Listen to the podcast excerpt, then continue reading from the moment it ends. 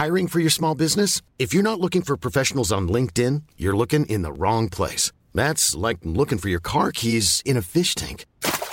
LinkedIn helps you hire professionals you can't find anywhere else, even those who aren't actively searching for a new job but might be open to the perfect role. In a given month, over 70% of LinkedIn users don't even visit other leading job sites. So start looking in the right place. With LinkedIn, you can hire professionals like a professional. Post your free job on linkedin.com/people today.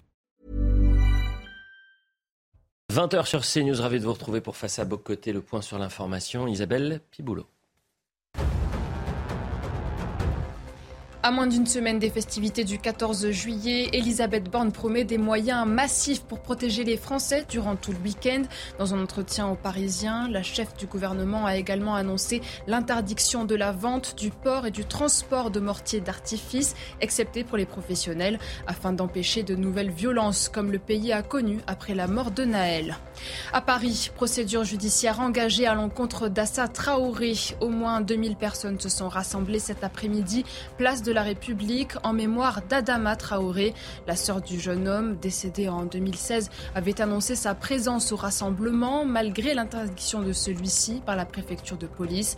Youssouf Traoré, l'un des frères d'Adama, et un autre individu ont été interpellés pour des violences sur personnes dépositaires de l'autorité publique. Le taux de réussite au baccalauréat est en baisse. Plus de 672 000 candidats ont été reçus au bac 2023 après la session de rattrapage, soit une diminution de 0,2 points par rapport à juin 2022. La baisse des résultats constatée confirme la sélectivité de ce nouveau baccalauréat, a indiqué le ministère de l'Éducation nationale. À la une de Face à Bock-Côté, l'inquiétude, la peur, la colère gagnent les Français une semaine après ces nuits d'émeutes. Une majorité fait le lien entre la politique migratoire et la France qui se déchire. Mais du côté du gouvernement, on temporise. Ou pire, on évacue la question, diraient certains. Alors face à ceux qui veulent imposer la loi du plus fort, pourquoi alimenter la loi ou la culture du déni? On en parle dans un instant. Son intervention est passée sous les radars et pourtant son discours aurait dû faire l'effet d'une bombe. En commission parlementaire, la présidente de France Télévisions assume ne pas représenter la France telle qu'elle est, mais telle qu'on voudrait qu'elle soit. Comment interpréter cette déclaration? Élément de réponse dans Face à Bock-Côté. Enfin, cher Mathieu, vous recevez ce samedi Xavier Driencourt, ancien ambassadeur. Vous reviendrez sur sa note, le pari algérien d'Emmanuel Macron, publié par l'Institut Thomas More, auteur de l'énigme algérienne. Voilà le programme de Face à Bock-Côté, cher Mathieu. Bonsoir. Bonsoir. Arthur de Vatrigant, bonsoir. Bonsoir, Elliot. L'Incorrect, ce mois-ci, trans, les enfants cobayes. Voilà la une de l'Incorrect pour ce mois-ci. Notre première thématique, cher Mathieu, les émeutes. Les émeutes semblent pour l'instant derrière nous. Le pays cherche à reprendre ses esprits et on voit au cœur de l'espace public une guerre des interprétations pour savoir quel sens prêter à ces jours qui ont fait trembler la France. Et c'est sur cette guerre que vous souhaitez revenir.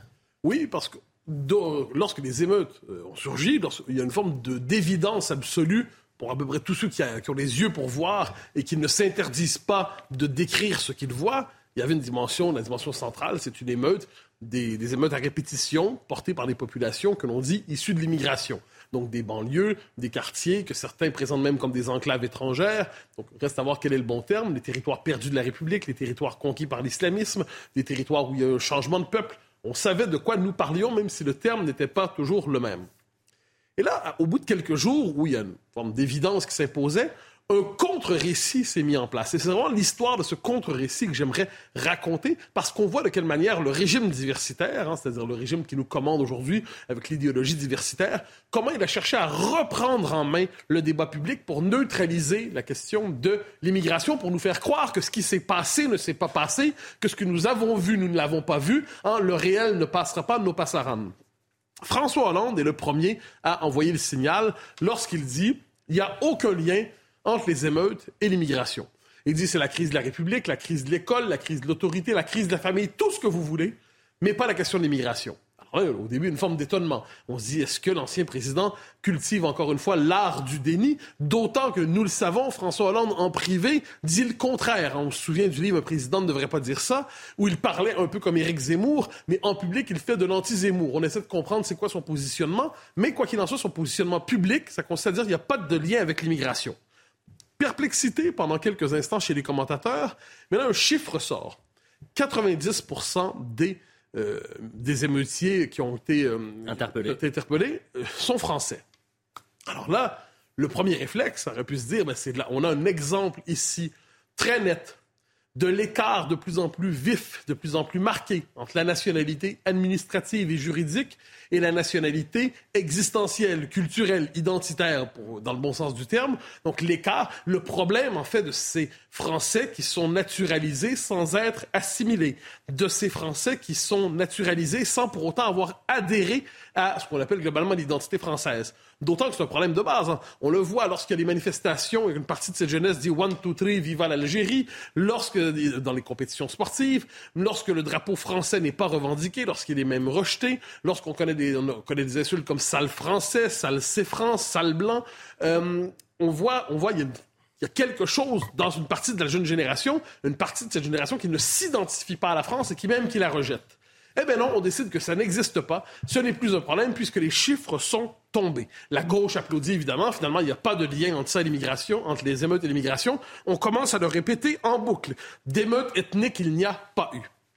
Et là, Gérald Darmanin a même voulu nous refaire le coup du Stade de France. Avec une certaine audace, il nous a dit finalement, avec la politique des prénoms, il nous a dit, si on regarde bien, ça nous a tous frappés, il dit, il y a beaucoup, beaucoup de Mathéo et de Kevin. Des Mathéo et des Kevin parmi les manifestants. Donc, autant au moment du... C'était amusant, rappelez-vous, au moment du Stade de France, vous avez dit c'est des supporters britanniques. Et les faux billets. Et là, quand c'était pas le coup, quand on dit « Ah, c'est pas des supporters britanniques, c'est des gens des banlieues », et là, ils disent « Mais vous savez, c'est nauséabond que de mentionner les origines. » Mais d'accord, mais britannique, c'est une origine aussi, soit dit en passant. Donc, est-ce que certaines origines peuvent être mentionnées et d'autres ne peuvent pas l'être?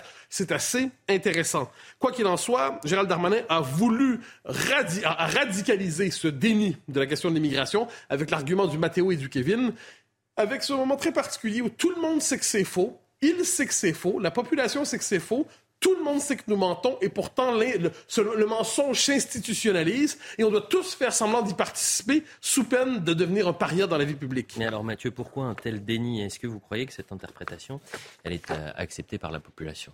Ah non, ça c'est le moins qu'on peut se dire. Le commun des mortels ne croit plus les élites depuis très longtemps. Vous savez, c'est intéressant de voir comment le commun des mortels développe dans un pays idéocratique, comment le commun des mortels s'approprie la possibilité de nommer le réel quand on ne lui donne pas la possibilité de nommer le réel.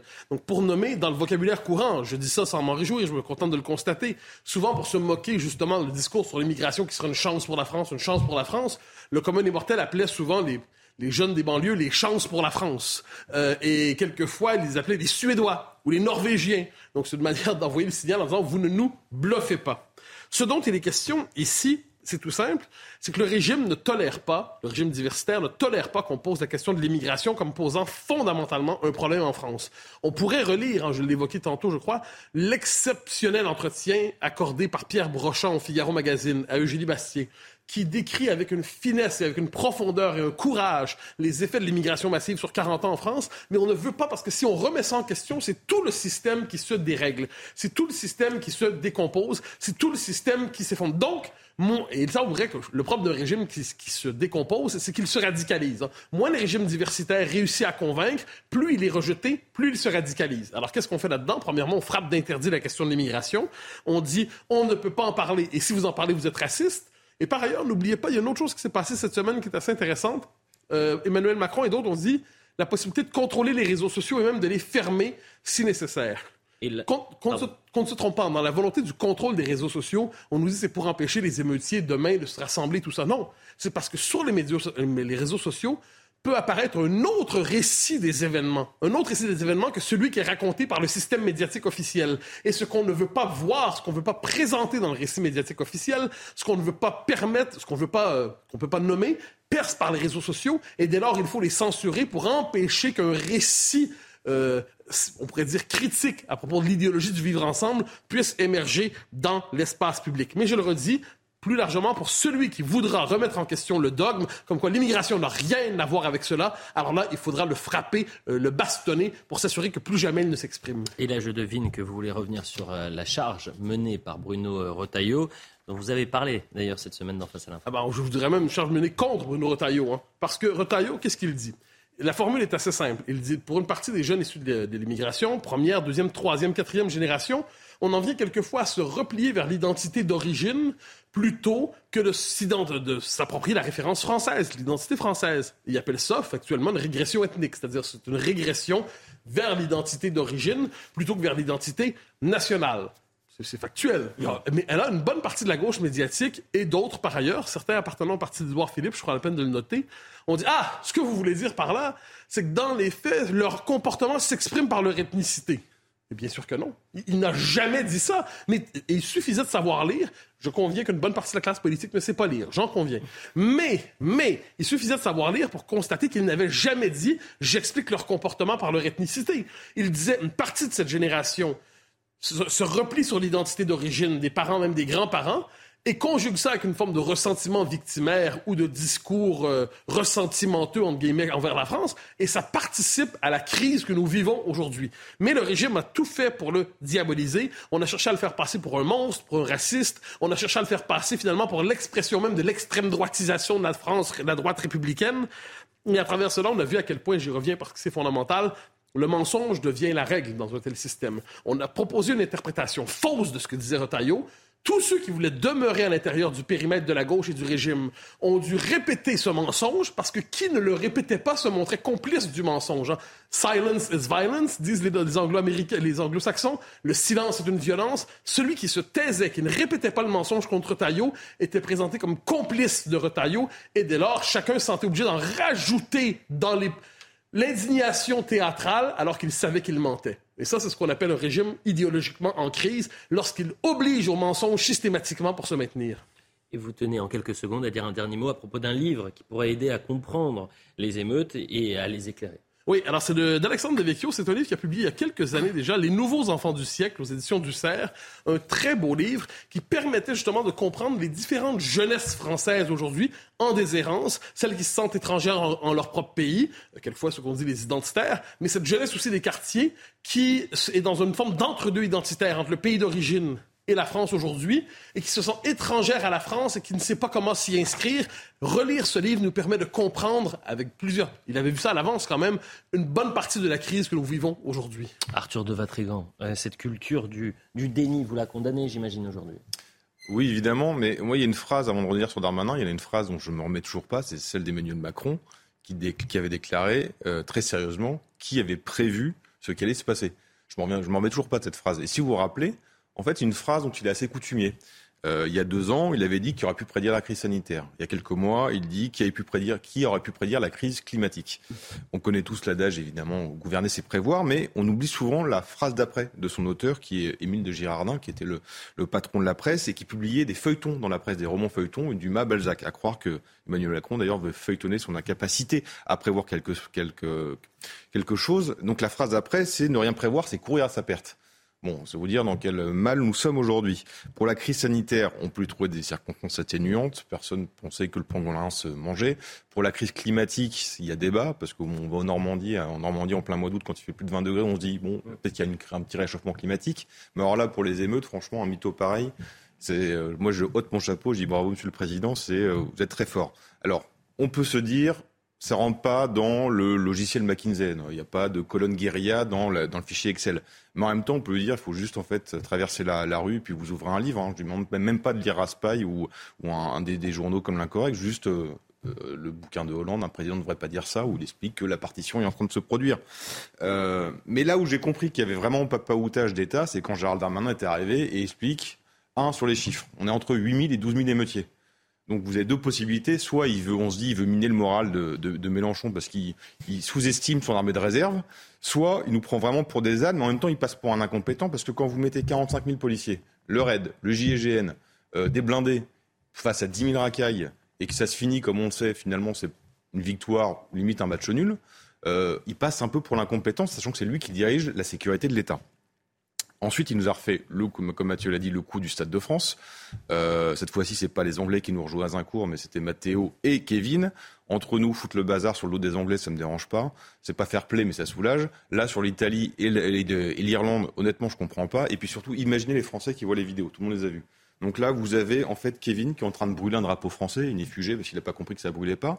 Et puis vous avez son copain Mathéo qui, dans un parcours un peu bizarre, explique « ouais, voilà, nique la France et c'est raciste ». Honnêtement, personne ne peut croire ça. Et pourtant, lui, il continue à le faire très sérieusement.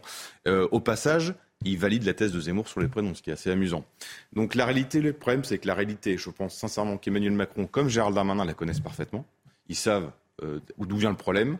Sauf que le souci, c'est que cette sécession, ils en sont en partie responsables parce que depuis des décennies, lui et ses équipes et toute sa pensée et ses maîtres ont refusé l'assimilation, ont refusé de fermer les frontières qui alimentent ces bataillons, ont alimenté la haine de la France en tapant dessus ou en se soumettant, en faisant des courbettes à des puissances étrangères comme l'Algérie. Et l'accepter aujourd'hui, ça serait renier tout ce qu'ils pensent, et malheureusement on sait que leur intérêt personnel passe avant tout l'intérêt général, avant l'intérêt général, et donc le problème c'est que la France, je pense qu'ils s'en foutent, je pense qu'ils méprisent les Français, et qu'ils se disent pour l'instant tout va bien, alors que pour l'instant tout va mal et que la France est en train de crever. Voilà ce qu'on pouvait dire sur les émeutes. Second édito, le rôle de France Télévisions, selon sa présidente de passage à la Commission des finances de l'Assemblée nationale, Delphine Ernotte a précisé en réponse à la question d'un député la vision qu'elle se faisait de France Télévisions et sa manière de représenter la France. Et c'est vers cet échange que vous souhaitez revenir. Alors, je crois que c'est une des déclarations les plus importantes qu'on a entendues ces dernières semaines, et pourtant elle est très peu commentée. Alors, donc Delphine Ernotte, on lui demande comment elle se représente, le rôle de France Télévisions et tout ça, et je la cite. On ne représente pas la France telle qu'elle est, mais telle qu'on voudrait qu'elle soit. Je vais le redire. Delphine Ernotte, présidente de France Télévisions. On ne représente pas la France telle qu'elle est, mais telle qu'on voudrait qu'elle soit. Alors, son propos portait, je le précise, sur la diversité. Vous savez, la diversité aujourd'hui, donc les quotas ethniques ou la parité. Donc, dans quelle mesure, donc, est-ce qu'on doit avoir telle proportion de tel groupe, telle proportion ainsi de tel groupe dans la population pour représenter la France telle qu'on voudrait qu'elle soit. Bon. Mais son propos mérite d'être pris plus largement, plus amplement, parce que c'est tout à fait révélateur de l'état d'esprit d'une caste qui considère qu'il a privatisé les institutions publiques, qui a privatisé, j'entends, qu'elle les met au service d'une idéologie qui appartient à un groupe en particulier, qui s'est approprié l'État, et cette caste croit se confondre avec une élite éclairée, responsable du bien commun, et devant se délivrer du regard, notamment du commun des mortels, des gens ordinaires. Alors moi, j'ai quelques questions pour Mme Ernotte, qui est une femme intelligente, je n'en doute pas, donc elle pourra nous répondre si jamais on en a l'occasion. Pourrait-elle préciser quelle est cette vision? La France telle qu'on voudrait qu'elle soit. Mais pourrais-je savoir c'est quoi cette idée de la France telle qu'elle devrait être? Pour ce que j'en sais, il y a plusieurs visions de la France qui cohabitent, qui sont en conflit. On appelle ça la démocratie. Quand vous avez une élection entre le Rassemblement national, Reconquête, LFI, les Verts, les Républicains, la Macronie, ces gens-là ont chacun une vision de la France. Et c'est justement parce que ces visions, on ne peut pas trancher à la baïonnette, on ne peut pas trancher à la guillotine, on ne peut pas trancher avec je ne sais quel fusil, qu'on organise des élections pour permettre à ces visions de la France de s'exprimer, de débattre, de cohabiter. Or, là, ce que nous dit Mme Ernotte, c'est non, elle connaît, la vision de la France, telle qu'on voudrait qu'elle soit. Donc, premièrement, quelle est cette vision? Pourrait-elle nous dire ce qu'elle entend par la France telle qu'elle devrait être? Ce serait tout à fait passionnant d'avoir ces lumières. Deuxièmement, pourrait-on savoir qui porte cette vision? La France telle qu'on voudrait qu'elle soit. Qui le ont à travers ça? On pourrait dire aussi telle que nous voudrions qu'elle devienne, qu'elle soit, mais qui le on? Quel on voudrait qu'elle soit? Est-ce que c'est Mme Ernotte? Est-ce que c'est le personnel dirigeant de France Télévisions? Est-ce que c'est la Macronie? Est-ce que c'est le centre-gauche républicain? Est-ce que ce sont les élites mondialistes et mondialisées? Pourrais-je savoir qui est ce on, tel qu'on voudrait qu'elle soit? Et est-ce que je pourrais savoir de quelle manière peut-on participer au séminaire ou au colloque qui permet de définir et d'élaborer cette vision à partir de « on ». C'est-à-dire qu'il doit y avoir un endroit où cette vision est élaborée. Il doit y avoir un comité où les gens disent ce que la France doit être et ce qu'elle ne doit pas être. Donc, c'est assez intéressant. Et on va aller un peu plus loin. On sait, moi, je devine que Mme Ernotte, je me trompe peut-être, mais je devine que dans son esprit, il existe une telle chose que l'extrême droite. je devine que dans son esprit, l'extrême droite, c'est mal. Bon, vous savez, moi, j'utilise pas ce concept-là. Je le pense sans valeur, je le pense inutile, je le pense contre-productif, je pense qu'il permet pas de lire la réalité, mais je suis persuadé qu'elle n'a pas mon point de vue là-dessus. Est-ce que, de son point de vue, la France telle qu'on voudrait qu'elle soit, c'est une France sans l'extrême droite? Donc, en gros, 42% des électeurs à la présidentielle. Donc, est-ce que France Télévisions a désormais une mission de propagande, d'une mission de rééducation de la population pour aboutir à un pays qui serait délivré des courants politiques qui ne plaisent pas à Mme Ernotte? Est-ce que France Télévisions a pour fonction désormais d'éduquer, de rééduquer la population en fonction de la vision de Mme Ernotte? Tout cela me passionne. Delphine Ernotte qui s'est aussi désolée de ne pas pouvoir utiliser les quotas pour assurer la représentation de la diversité. Et c'est pas la première fois qu'elle nous fait le coup. Hein. Fin automne 2020, dans Le Monde, elle nous disait qu'en gros, France Télévisions doit assurer la promotion de la diversité. La promotion de la diversité, pourquoi? Parce qu'environ 25% de la population française serait non blanche. Donc, il faut assurer la représentation de ces gens-là. Bon, premièrement, 25% de la population qui serait donc d'origine extra-européenne, pour reprendre Madame non blanche. Moi, j'utilise pas des catégories racialistes comme ça, mais bon, Madame Ernotte le pense comme telle. Je devine qu'elle doit parler d'un mouvement migratoire significatif pour ça. Quoi qu'il en soit, elle nous dit 25% non blanche. Et on doit avoir des catégories désormais, des quotas, pour assurer la promotion de ces gens, pour accélérer leur promotion dans l'espace public. Mais Mme Ernotte s'est désolée à l'Assemblée nationale, à la Commission des finances, de ne pas pouvoir utiliser des quotas, justement, pour assurer la promotion de la diversité. Elle ne peut pas les utiliser parce qu'en France, on refuse les statistiques ethniques, on refuse tout ça. Donc, elle se désole que, dans cette technique d'ingénierie sociale qu'elle voudrait utiliser pour construire la France telle qu'on voudrait qu'elle soit, eh bien, elle ne peut pas utiliser des quotas raciaux ou des quotas ethniques pour assurer la construction de la France de la diversité ou de la France de demain. Je note, cela dit, qu'en tant que telle, sa vision politique est une vision, je le dis, racialiste, communautariste, une vision qui ethnicise les rapports sociaux. Et pour Mme Ernotte, ça, ce sont les catégories de départ à partir desquelles elle exerce sa présidence, à partir desquelles elle veut transformer France Télévisions. De ce point de vue, Delphine Ernotte a une vision politique qui est bien ancrée, une vision idéologique qui est assumée. Voilà qui est étonnant, par ailleurs, de la part de quelqu'un qui devrait, à ce qu'on en dit, vouloir tenir compte de la sensibilité de l'ensemble des Français. On ne représente pas la France telle qu'elle est, mais telle qu'on voudrait qu'elle soit. Arthur de Vatrigant, déclaration qui, effectivement, a été peu traitée. On a eu quand même une actualité chargée cette semaine avec les émeutes. Au moins, le projet est clair. Madame Ernotte ne prend même plus la peine d'avancer masquée.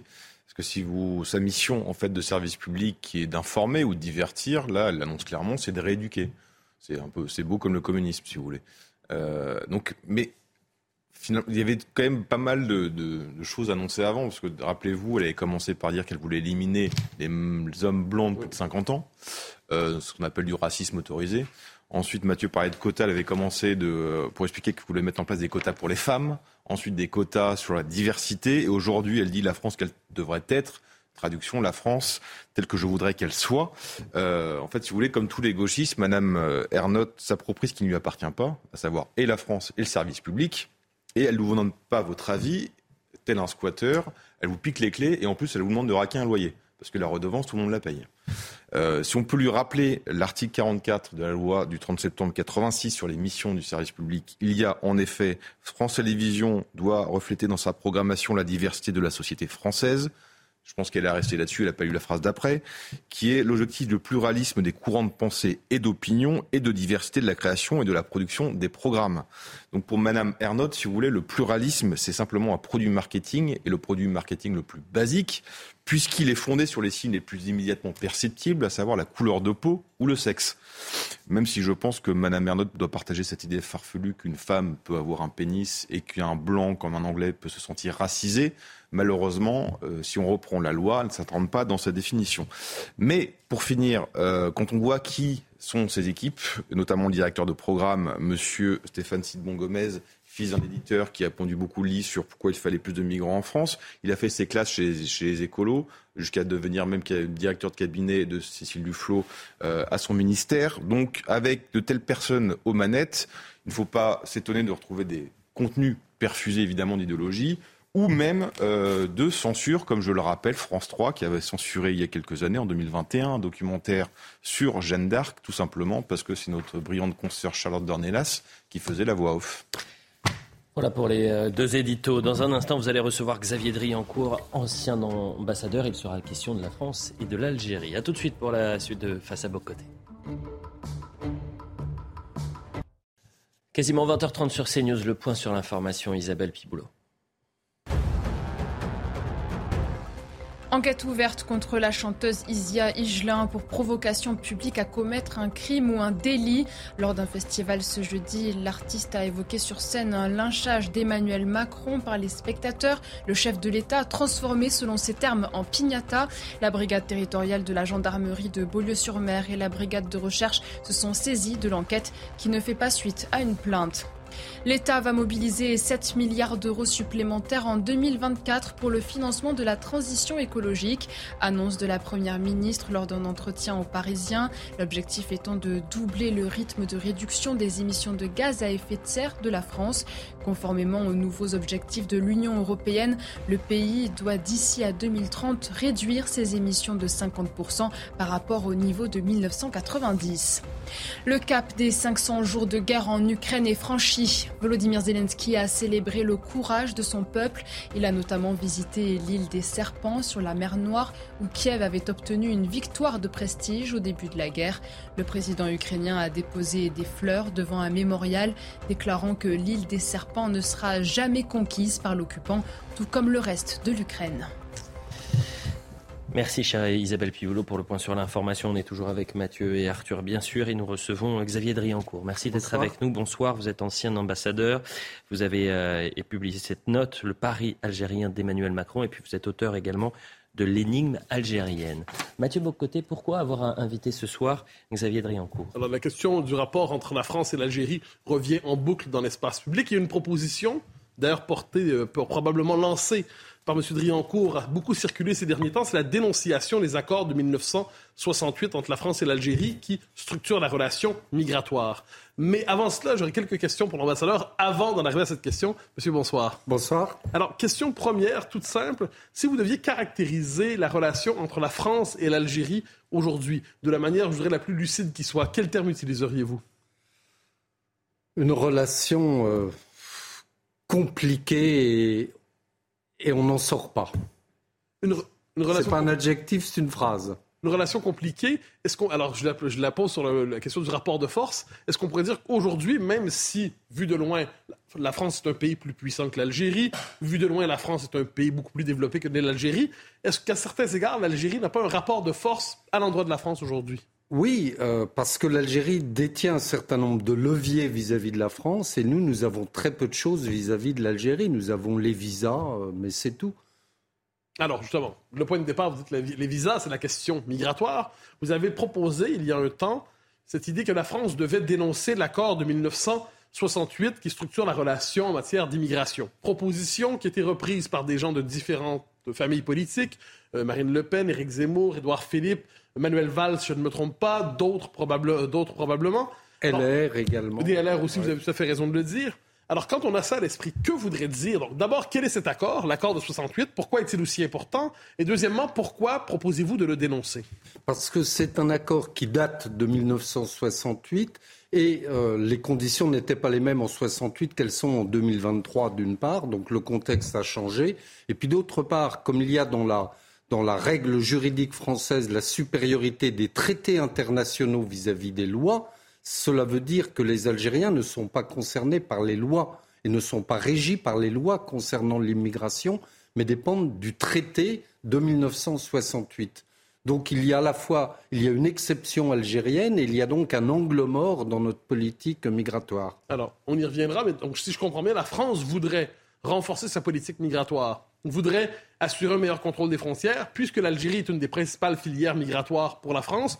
Ces rodomontades politiques n'auraient pas vraiment d'effet à cause de ce traité ?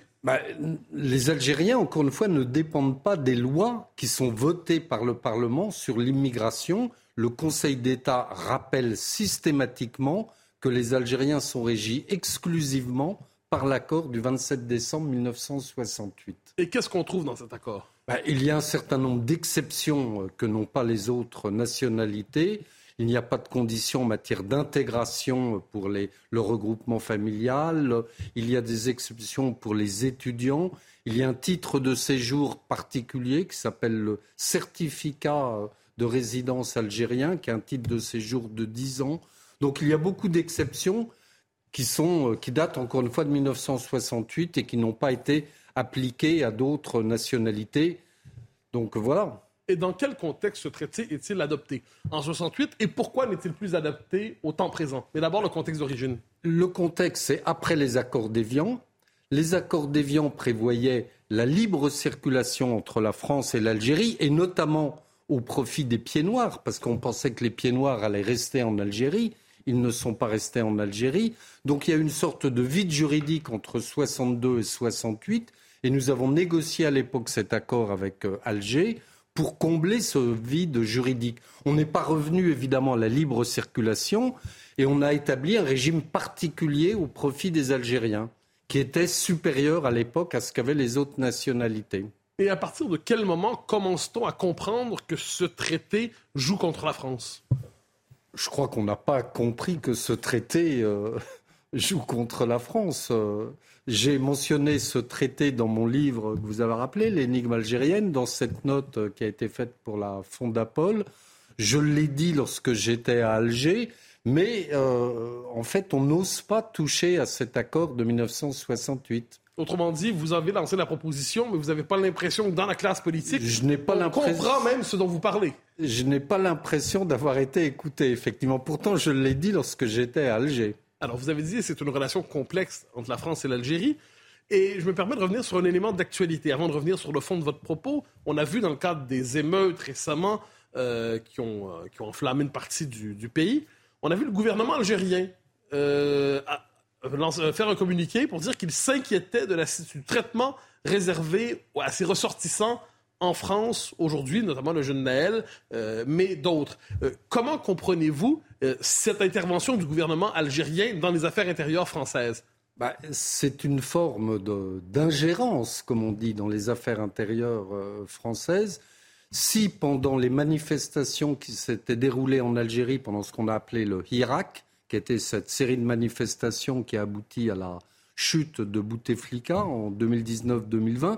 Si à l'époque le gouvernement français avait publié un communiqué appelant les autorités algériennes à protéger les ressortissants français, je suis sûr que l'ambassadeur de France que j'étais à l'époque aurait été convoqué par le ministre algérien des Affaires étrangères pour me faire dire que c'était de l'ingérence dans les affaires intérieures algériennes. Donc, il y a deux poids, deux mesures. Les Algériens ne se privent pas d'intervenir dans nos affaires intérieures, mais nous niaient la possibilité de faire les mêmes remarques à l'égard des Français en Algérie, ou des binationaux franco-algériens. Arthur de Vatrigant. Sur les accords de 68, si on part du principe qu'ils ne sont pas tous ignorants et que certains connaissent cet accord-là, pensez-vous qu'ils craignent quelque chose en remettant en cause cet accord-là? Et une question, pourquoi la France et Emmanuel Macron réagissent aussi peu aux insultes du gouvernement algérien? On a parlé de cette ingérence, on peut parler de ce couplet qui a été ajouté, on peut parler du président qui annule plusieurs fois les visites, et que non seulement on ne réagisse pas, mais se couche devant. Quelle est cette crainte française devant l'Algérie? Il y a ce que j'appelle une certaine inhibition de la classe politique française, de droite et de gauche, vis-à-vis de l'Algérie, parce que l'Algérie, c'est à la fois de la diplomatie, de la politique étrangère, mais aussi de la politique intérieure française. Et comme c'est de la politique intérieure française, il y a des électeurs français, franco-algériens, et donc c'est une composante assez particulière. Et comme ces politiques sont un peu inhibées vis-à-vis de l'Algérie, ils n'osent pas dire tout haut ce qu'ils pensent. Parce qu'encore une fois, c'est de la politique étrangère et de la politique intérieure. Ils n'osent pas dire tout haut, mais ils le pensent. Donc, vous y voyez quoi, une forme de syndrome post-colonial? La France continue de mal gérer sa mémoire de la guerre d'Algérie? Mais il y a une forme non pas de repentance, mais il y a une forme de remords chez nos politiques, chez nos hommes et nos femmes politiques. À gauche, on se souvient de la guerre d'Algérie, des déclarations de François Mitterrand à l'époque. À droite, on se souvient de 1962, de 58, le « je vous ai compris ». Donc, ils sont gênés vis-à-vis de l'Algérie quand on parle de l'Algérie. Pas autant que vis-à-vis du Maroc, vis-à-vis de la Tunisie, où là, la parole est plus libre. Mais vis-à-vis de l'Algérie, on se fait tout de suite, vous l'avez dit, on se fait tout de suite rappeler à l'ordre, insulter parfois. Et, et on n'ose pas réagir. Ça explique qu'on ne réagisse pas et qu'on n'ait pas réagi, là, à ma connaissance, après le communiqué du ministre algérien. Alors, vous refusez d'utiliser le terme repentance. Pourtant, dans votre note, vous revenez sur la déclaration d'Emmanuel Macron, on s'en souvient, qui avait présenté la colonisation comme un crime contre l'humanité. Si la notion de crime contre l'humanité, pour parler de la colonisation, ne s'inscrit pas sous le signe de la repentance, comment la Comment voudriez-vous la caractériser?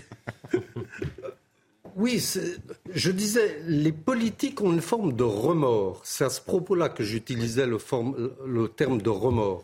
Mais la repentance, oui, elle est un peu dans la définition qu'avait donnée Emmanuel Macron, encore qu'il disait régulièrement c'est de la reconnaissance et non pas de la repentance. Donc, vous voyez, il y a des distinguos, remords, reconnaissance, repentance. Alors, dans votre analyse, dans votre note, vous analysez finement ce qu'on pourrait croire être la psychologie présidentielle par rapport à l'Algérie. Et il y a deux dimensions. D'un côté, on le sait, on vient de l'évoquer, la question du crime contre l'humanité que serait la colonisation. De l'autre côté, chez Emmanuel Macron, on s'en souvient qu'il dénonçait la rente mémorielle sur laquelle était assis le pouvoir algérien. Alors, première question, est-ce que ce terme de rente mémorielle est approprié, selon vous, pour parler du rapport qu'entretiennent les dirigeants algériens avec dans le rapport avec la France? Et deuxièmement, comment le président peut-il tenir ces deux affirmations en même temps? Le terme « rente mémorielle » est tout à fait approprié parce que ce qui fonde la légitimité du pouvoir algérien, c'est le discours anti-français. Et donc l'utilisation de cet espace, de cette rente mémorielle. Et votre deuxième question, c'est effectivement une certaine sinuosité dans la politique française ou dans la politique du président français vis-à-vis de l'Algérie. Il y a eu ces déclarations très dures faites devant des jeunes Algériens ou Franco-Algériens il y a 2 ans. 6 mois après, il va à Alger pendant 3 jours, à Oran, et Mme Borne y va après. Donc vous voyez, il y a du en même temps quelque part. Alors vous avez parlé de ressentiment, de discours anti-français.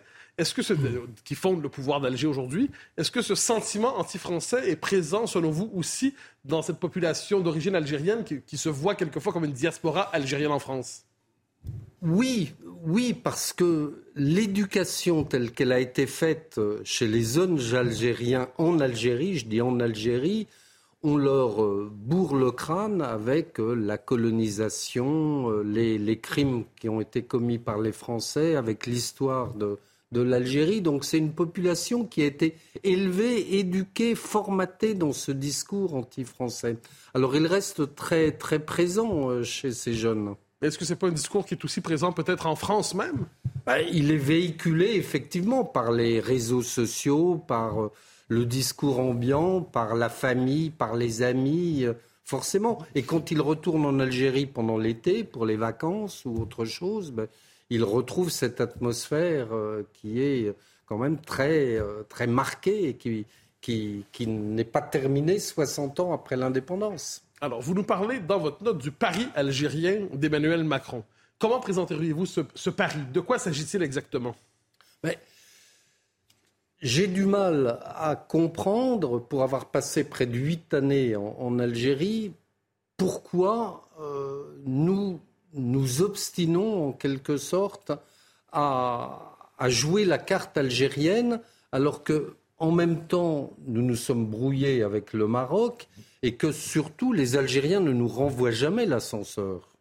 Rien sur le domaine mémoriel, rien en matière d'OQTF ou de laissez-passer consulaire, le communiqué récent, l'hymne national algérien. Donc vous voyez, on fait beaucoup de gestes et il n'y a jamais rien en retour. Mais on pourrait formuler la chose autrement, peut-être. Ils font beaucoup de gestes, et du côté français, il n'y a jamais rien en retour.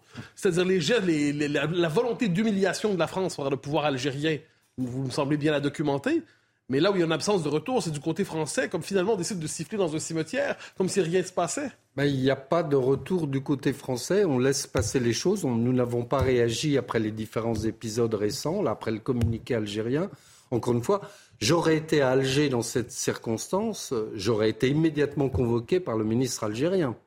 Mais là, à ma connaissance, nous n'avons pas convoqué l'ambassadeur d'Algérie à Paris. Mais vous nous dites que Emmanuel Macron espère néanmoins quelque chose.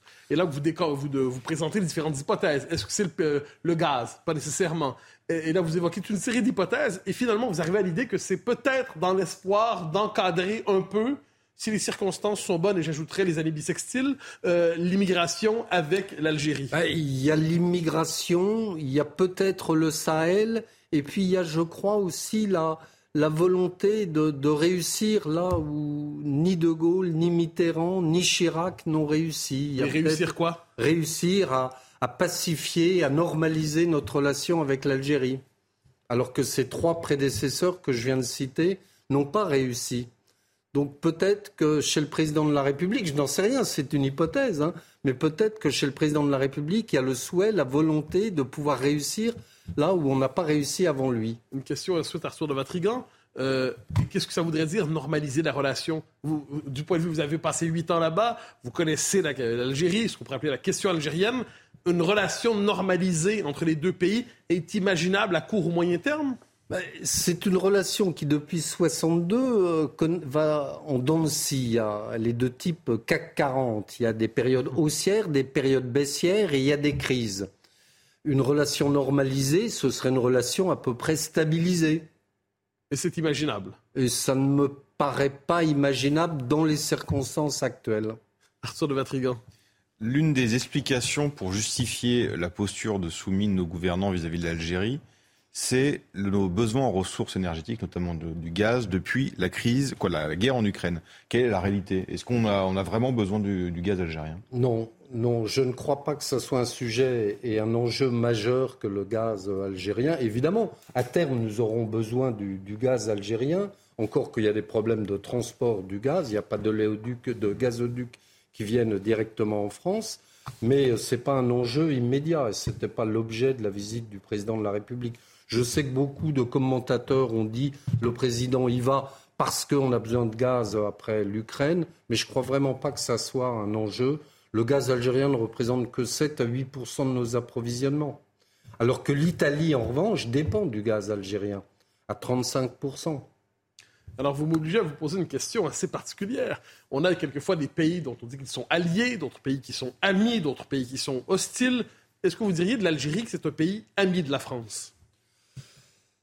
Ça pourrait être un pays ami de la France, mais oui, ça. Je pourrais être une femme si je voulais l'être aujourd'hui. Mais aujourd'hui, ce n'est pas le cas.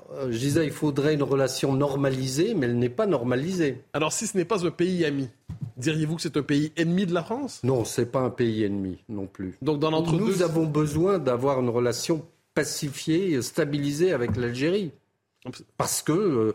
Il y a l'histoire, il y a l'autre côté de la Méditerranée, il y a 7 millions de Français qui ont un lien avec l'Algérie. Donc on ne peut pas traiter l'Algérie comme on traite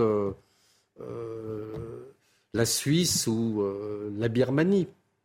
Alors c'est une relation existentielle en quelque sorte, c'est une relation qui inévitablement, si je vous comprends bien, vu l'évolution démographique de la France, vu les effets politiques et sociaux de l'immigration, c'est une relation qui est insurmontablement compliquée. Ben oui.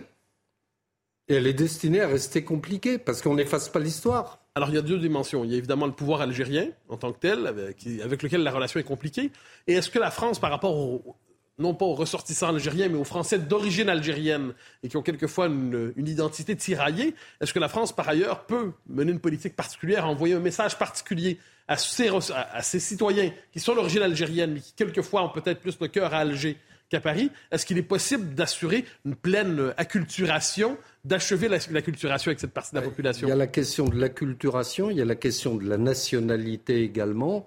On a dit, ou j'ai entendu, comme vous, qu'il y avait 10% seulement d'étrangers dans les émeutes, mais les 90% restants, ils sont certainement double nationaux, c'est-à-dire français et algériens, marocains ou d'autres nationalités. Donc il y a cette question de la double nationalité qu'il faudra peut-être un jour traiter. On est en train de quelle manière? Il y a plusieurs façons. Par exemple, moi, mon avis personnel, si c'est ça que vous me demandez, moi je pense qu'il faudrait limiter la double nationalité dans le temps.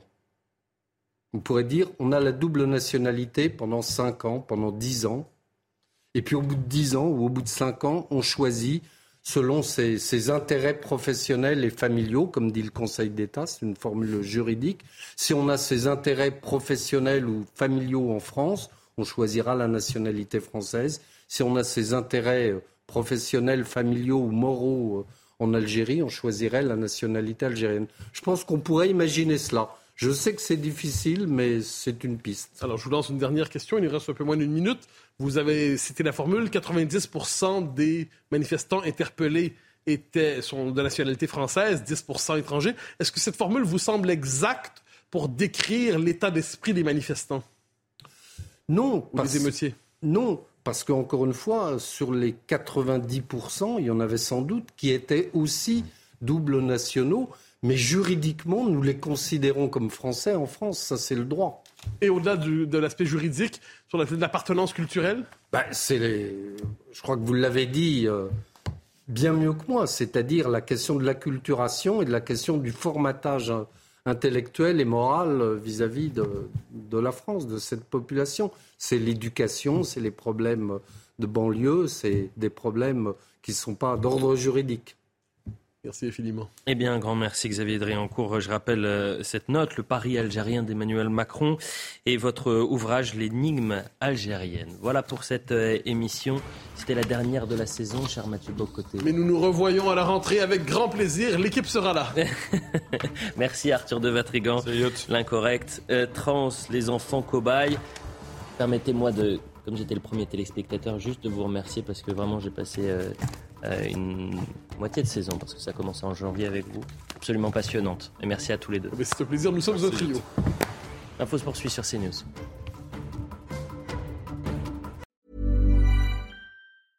Hey, it's Paige Desorbo from Giggly Squad. High quality fashion without the price tag. Say hello to Quince. I'm snagging high-end essentials like cozy cashmere sweaters, sleek leather jackets, fine jewelry, and so much more. With Quince being 50 to 80% less than similar brands. And they partner with factories that prioritize safe, ethical, and responsible manufacturing. I love that. Luxury quality within reach. Go to quince.com/style to get free shipping and 365-day returns on your next order. Quince.com/style.